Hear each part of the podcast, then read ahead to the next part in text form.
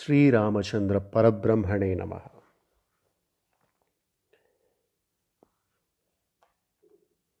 పోతన త్రిమూర్తులైన మహావిష్ణువు పరమశివుడు విధాత బ్రహ్మకు నమస్కరించి ముందుకు సాగుతున్నారు. కావ్యరచనలో తర్వాత ఇష్టదైవం విఘ్నేశ్వరుడికి ప్రార్థన జరుగుతుంది ఇక్కడ. ఈ పద్యం కూడా అందమైన సస్యంతం ఉత్పలమాల్లో రాశారు. చక్కటి చక్కటి పాండిత్యంతో కూడిన పద్యం. ముందు అర్థం చెప్పుకుందాం తర్వాత పద్యం చెప్పుకుందాం. పర్వతరాజు కుమార్తె అయిన పార్వతి మనస్సులో అనురాగ అనురాగ సంపదను పుష్కలంగా సంపాదించి కలి కల్మషాలను భేదించి ఆపన్నుల విన్నపాలను ఆమోదించి ఆశ్రితుల విఘ్నలతలను ఛేదించి ఆశ్రితుల విఘ్నలతలు విఘ్నలతలు అంటే విఘ్నాలు అంటే మీ అందరికీ తెలుసు ఆటంకాలు. విఘ్నలతలు అంటే ఆటంకం తర్వాత ఆటంకం తర్వాత ఆటంకం. ఆటంకముల లత అంటే ఆటంకముల వరుస అది.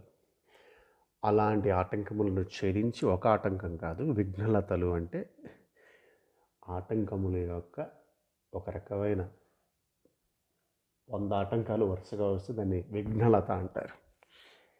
వాటిని ఛేదించి మంజుల మధుర భాషణాలతో అశేష భక్తులకు విశేష సంతోషాన్ని ప్రసాదించి నివేదించిన కుడుములు ఉండ్రాళ్ళు కడుపు నిండా అరగించి మూషికరాజును అధిరోహించి ముల్లోకాలకు మోదక ప్రదాయకుడైన వినాయకునకు కైమోడ్పులు ఘటిస్తున్నాను. ఇది తాత్పర్యం. ఇందులో కొన్ని క్లిష్టమైన పదాలు ఉన్నాయి మీకు నేను వాటిని వివరిస్తాను. ముందు పద్యం చెప్పుకుందాం. ఆదరమొప్ప మృక్కిడిదు అద్రిసుతా హృదయానురాగ సంపాదికి దోషభేదికి ప్రసన్న వినోదికి విఘ్నవల్లికా ఛేదికి మంజువాదికి అశేష జగజ్జనానందవేదికి అశేష జగజ్జనానందవేదికి అశేష జగజ్జనానందవేదికి. మోదక ఖాదికి సమదమూషిక సాదికి సుప్రసాదికి. చూసారా ఎంత అందమైన పద్యాలు? ఒక్కొక్క సస్యంతం గురించి ఒక్కొక్క రోజంతా చెప్పుకోవచ్చు. అంత అందంగా రాసిన పద్యాలు. ఆదరమొప్ప మృక్కిడుదు. గత పద్యాల్లో కూడా అతిశయించిన భక్తితో మొక్కుతాను. ఆతత సేవ చేసేదాన్ని అలాగే వాలిన భక్తి మొక్కేదాన్ని అలాగే ఇక్కడ ఆదరమొప్ప మొక్కిడుదు అని చెప్పారు. అంటే మీకు వినయపూర్వకంగా నమస్కరిస్తున్నాను అంటే మన్నన ఆదరం అంటే మన్నన. మన్ననపూర్వకంగా నమస్కరిస్తున్నాను. ఆదరమొప్ప మృక్ మృక్కిడదు అంటే నా భక్తిలో మీకు మన్ననే కనిపించాలి వినయమే కనిపించాలి వేరే ఏది కనిపించకూడదు. వినయపూర్వకంగా నమస్కరిస్తున్నాను.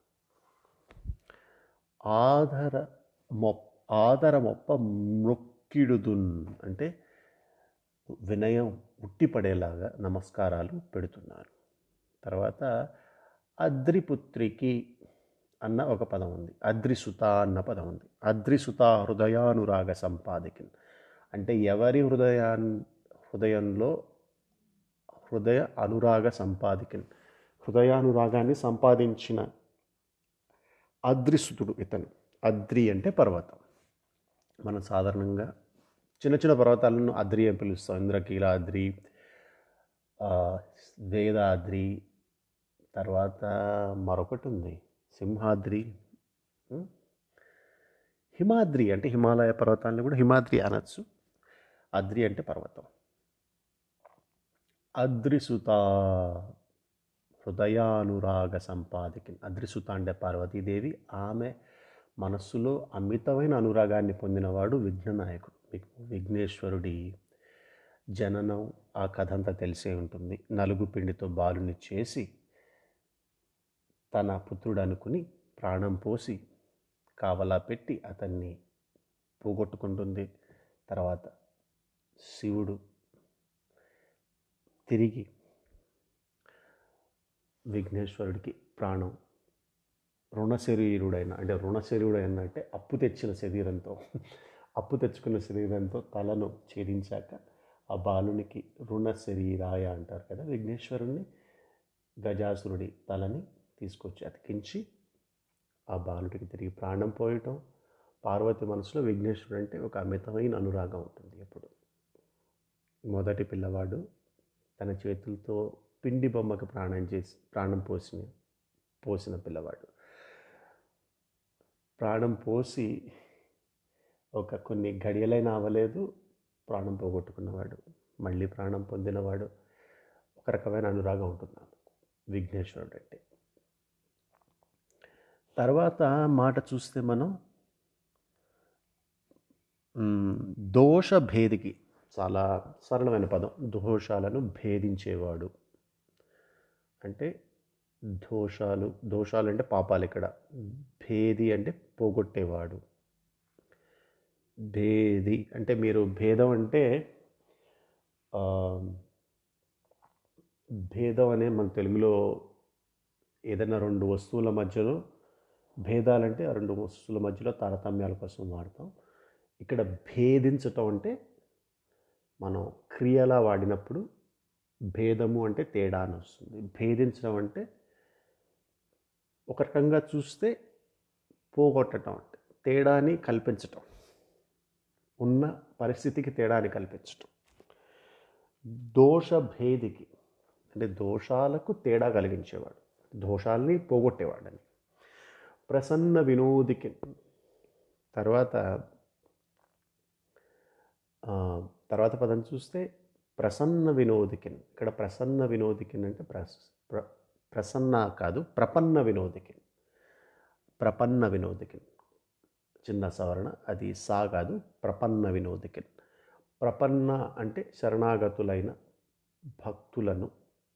ప్రపన్న అంటే ఆశ్రయించి వచ్చిన వాళ్ళని ప్రపన్నులు అంటారు. సంపన్నులు అంటే పూర్తిగా ఉన్న వాళ్ళని సంపన్నులు అంటారు. ప్రపన్నులు అంటే కోరి వచ్చిన వాళ్ళని ప్రపన్నులు అంటారు. మీరు పదాలు కూడా ఒకసారి గమనించాలి ఇవన్నీ. ప్రపన్నులు సంపన్నులు. ప్రపన్నులు ఏం చేస్తారు? శరణాగతులై వస్తారు. వాళ్ళకి వినోది ఇతను. వాళ్ళకి సంతోషం కలిగించేవాడు. వినోది అంటే వాళ్ళకి కావాల్సినవి ఇచ్చేవాడు. తర్వాత విఘ్నవల్లిక ఛేదికిన్. మీరు ఛేదికిన్ ఇంత ముందు కూడా చూశారు. పోతన చాలా ఎక్కువగా ఛేదికిన్ అన్న మాట వాడతారు. ఛేదించేవాడు ఛేదికిన్ అని.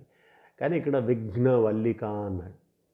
విఘ్నవల్లిక అంటే అదేదో పూమాలలాగా విఘ్నాల మాల అని కూడా చెప్పుకోవచ్చు లేకపోతే విఘ్నాల వరుస అని చెప్పుకోవచ్చు వల్లిక అంటే సమూహం అని కూడా చెప్పుకోవచ్చు. అంటే ఒక కష్టం కాదు ఎన్నో వందల కష్టాలు ఆటంకాలు వరుసగా మనకి మన కోసం వెయిట్ చేస్తున్నాయట. వాటిని పోగొట్టేవాడు. మన ముందున్న వెయిట్ చేస్తున్న విఘ్నాలను పోగొట్టేవాడు నాశనం చేసేవాడు. తర్వాత మంజువాదికిన్ మంజువాదికిన్ అంటే మంజు అంటే మనోజ్ఞముగా మంజుల మంజు చల్లని ఇలాగ ఇలాంటి అర్థాలు వస్తాయి మంజు అనే మాటకి. మంజు అంటే మంచు అన్న మాట కూడా మంజు నుంచే వచ్చింది. మంజు అనే సంస్కృత పదానికి తెలుగు పదం మంచు కూడా మంజు నుంచే వచ్చింది. చల్లని మనోజ్ఞమైన మంజువాదికి వాది అంటే మాట్లాడేవాడు. తర్వాత అశేష జగజ్జనానంద వేదికి ఇక్కడ అశేష జగజ్జనానంద వేదికి నన్ను ఉంటే బాగుండేది. కానీ సాంకేతికంగా పర్వాలేదు పదాలు. జగజ్జనానంద వేదికిన్ అంటే ఆ ఆనంద వేదికిన్ అనేది మనకి స్పష్టంగా కనిపించేది. నందవేదికిన్ కూడా పర్వాలేదు. నందం అన్న ఆనందమే. అశేషం అనేకం. జగత్ లోకములు జన జనలు నంద అంటే ఆనందము వేదికిన్ వేది అంటే కలిగించేవాడు. తర్వాత మోదక అంటే ఉండ్రాళ్ళు మీకు తెలిసిందే ఖాది అంటే తినేవాడు. సమ మోదక ఖాదికిన్ అంటే ఉండ్రాళ్ళు తినేవాడు. మీకు పోతన మరొక పద్యంలో తర్వాత మందార మకరంద మాధుర్యమునవతేలు అందులో లలిత రసాల బాల పల్లవ ఖాది అయి చొక్కు కోయిల చేరునే కుటజములకు అన్న ఒక అందమైన మీకు పద్యం వస్తుంది. ఆ, ఆ పద్యంలో కూడా లలిత రసాల బాల పల్లవ ఖాది అంటే చిగురు చిగురులు వేసే మామిడి ఆకులు ఏవైతే ఉంటాయో వంగపండు రంగులో కొన్ని చోట్ల కొన్ని మామిడి రకాల్లో లేత ఆకుపచ్చ రంగులో కొన్ని మామిడి రకాల్లో ఊదా రంగులో వంగపండు రంగులో చిన్న చిన్న మామిడి ఆకు చిగురులు ఉంటాయి. ఆ చిగురులు తిన్న కోకిల చేరునే కుటజములకు. అది వేరే అది వే అది వేరే ఆహారాన్ని కోరుకుంటుందా? కుటజములు అంటే ఒక రకమైన గడ్డి. ప్రహ్లాద చరిత్రలో వస్తుంది. అది మరొకసారి చెప్పుకుందాం. చాలా అందమైన పద్యం. మందార మకరంద మాధుర్యమున తేలు. అది ఒక దాని గురించి కూడా మరోసారి చెప్పుకుందాం. అది చాలా చాలా మంచి పద్యం. అందులో కూడా పల్లవ ఖాది అయి చొక్కు. పల్లవ అంటే చిగురుటాకు. ఖాది అయి చొక్కు. కోయిల చేరునే కుటజములకు ఖాది అంటే ఖాది తినుట. సంస్కృత ఖా ఖాత్ అంటే మనకి హిందీ ఉత్తర భారత భాషలో ఖాత్ ఖేత్ ఖాన్ ఇవన్నీ అట్నుంచి వచ్చాయి అవన్నీ ఆ పదాలన్నీ. ఖాదీ అయి చొక్కు. అది ఇక్కడ ఏం చెప్తున్నారు? మోదక ఖాది. వినాయకుడు మోదక ఖాదిట. అంటే ఉండ్రాళ్ళని తింటూ ఉంటాడు. కోకిల ఎలాగైతే మామిడి చిగుళ్ళను తింటుందో అలాగే వినాయకుడు ఉండ్రాళ్ళని తింటూ ఉంటాడు. తర్వాత సమాధ. చక్కగా సమధమాది. సమధమాది అంటే అక్కడ అక్కడ సమధ వేరు. ఇక్కడ సమధ అంటే చక్కగా అని. సమధ అంటే మంచి టీవీ కానీ సమధ. మూషక సాధికిన్ సాధికిన్ అంటే ఇక్కడ సాది అంటే నడిపేవాడు అని. సమద మూషక సాదికిన్ సుప్రసాదికిన్ మంచి వరములను ఇచ్చేవాడు మంచినిచ్చేవాడు. సుప్రసాది. సు అంటే మంచి ప్రసాది అంటే ప్రసాదించేవాడు. మంచిని ప్రసాదించేవాడు టీవీగా ఎలుకనెక్కి నడిపేవాడు. సమద మూషిక ఇక్కడ సమద మూషక సాదికిన్ మూషిక సాధికిన్ ఎలా ఉన్నా కూడా పోతన మూషక అని రాశారు. మూషకాసురుడు. మూషిక అంటారు మనం ఈ రోజుల్లో. అది పోతన అంతక అంతకు ముందు పదంలో అశేష పోతన చాలా ప్రాస ప్రాస కోసం చాలా కష్టపడేవారు. సో కాబట్టి షా దాని ముందు పాదంలో అశేష జగజ్జనాన అన్ జగజ్జన నందవేదికిన్ ఇక్కడ సమద మూషక సాధక సాధికిన్. అంటే అశేష మూషక అన్న పదాలు ప్రాస కోసం వాడి ఉండొచ్చు మూషిక వాహనుడైన సమద సాధికిన్ అంటే టీవీగా ఎక్కి నడిపేవాడు. సుప్రసాదికిన్ ఎంతో అందమైన పద్యం కదా? మళ్ళీ ఒకసారి పద్యం చెప్పుకుందాం.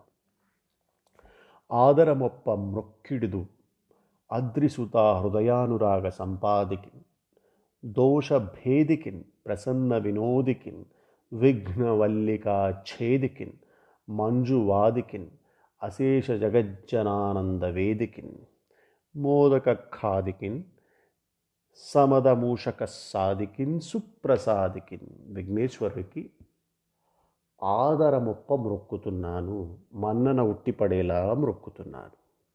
ఇది ఈవేళ మనం చెప్పుకున్న మరొక షష్యంతం దీనితో షస్ ఈవేళ షష్యంతానికి స్వస్తి రేపు మరొక షష్యంతం చెప్పుకుంటాం. ఆ షష్యంతం కూడా అందమైన షష్యంతమే ఆ సస్యంతం ఎవరి గురించో మీకు ఆసక్తిగా ఉంటే తెలియజేస్తాను. ఆ సస్యంతం సరస్వతీదేవి గురించి. సరస్వతీదేవి గురించి చక్కటి సస్యంతాన్ని పోతన రాశారు. క్షోణీతలంబునన్ నుదురు సోకగ మృక్కి నుతింతు సైకత శ్రోణికిన్. చాలా అందమైన సస్యంతం. తినబోతు రుచేందుకు మనం రేపు తప్పకుండా చెప్పుకుందాం. వాణిని శృతిస్తున్నారు రేపు. వాణి అంటే సరస్వతి దేవిని స్థుతిస్తున్నారు అదేవిధంగా ఆ పై సస్యంతంలో కూడా సరస్వతి గురించే మరొక సస్యంతం రాశారు వారు. ఆ పై సస్యంతం వరుసగా మూడు సస్యంతాలు రేపు ఒకటేసారి చెప్పుకుందాం. సస్ తర్వాత సస్యంతం కూడా భారతీదేవి సరస్వతి గురించే రాశారు. నాలుగవది కూడా అంటే ఇప్పుడు మనం ఐదు ఐదవది వాళ్ళు చెప్పుకున్నాం. నాలుగవది వచనం. ఆధారమొప్ప ఐదవ పద్యం. క్షోణి తలంబు ఆరవ పద్యం. పుట్టంబుట్ట అన్నది ఏడవ పద్యం. శారద నీరదేందు ఘనసార. అది ఎనిమిదవది. తొమ్మిదవది అంబ నవాంబు అన్నది తొమ్మిదవది. అంటే ఒకటి రెండు మూడు నాలుగు ఐదు సస్యంతాలు సరస్వతీదేవికి సరస్వతీదేవి కృపా కటాక్షాలు పుష్కలంగా ఉండటానికి ఐదు రకాలుగా సూచించారు. ఆ తర్వాత వారు పార్వతీదేవిని దుర్గని అందరికీ మీకు అందరికీ తెలిసిందే. అత్యంత ప్రాచుర్యం పొందిన పద్యం. విజయవాడ ఇంద్రకీలాద్రి పైన అమ్మవారి సింహద్వారం మీద రాసుకున్న పద్యం. అమ్మల గన్న అమ్మ ముగురమ్మల మూలపటమ్మ అన్నద. చాలా పెద్దమ్మ సురారులమ్మ. అది ఒక రకంగా స్థుతి స్థుతి చేసే పద్యమే కానీ అది సస్యంతం కాదు. దాని గురించి చెప్పుకుందాం. పార్వతీదేవి గురించి దుర్గ గురించి తర్వాత సస్యంతం. చివరికి లక్ష్మీదేవి అలా ఇష్టదేవతల్ని ప్రార్థిస్తారు. ఇష్టదేవతల్ని ప్రార్థించి పోతన తర్వాత తన మనో మనో సంభాషణ అంటే తన మనసులో ఏమవుతోందో రచయిత ఏదన్నా పెద్ద గ్రంథాన్ని మొదలెట్టేటప్పుడు ఉపోద్ఘాతం ముందు మాట మనసులో మాట ఇలా రాస్తారు.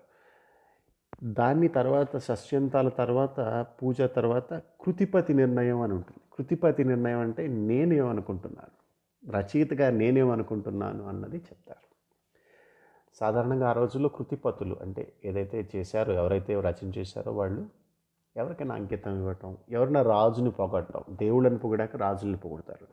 రాజుల్ని పొగిడి వాళ్ళని అయ్యా నువ్వు నేల మీద నడిచి శివుడువో లేకపోతే నేల మీద నడిచి నారాయణుడు ఇలాంటి పద్యాలు ఉంటాయి సాధారణంగా.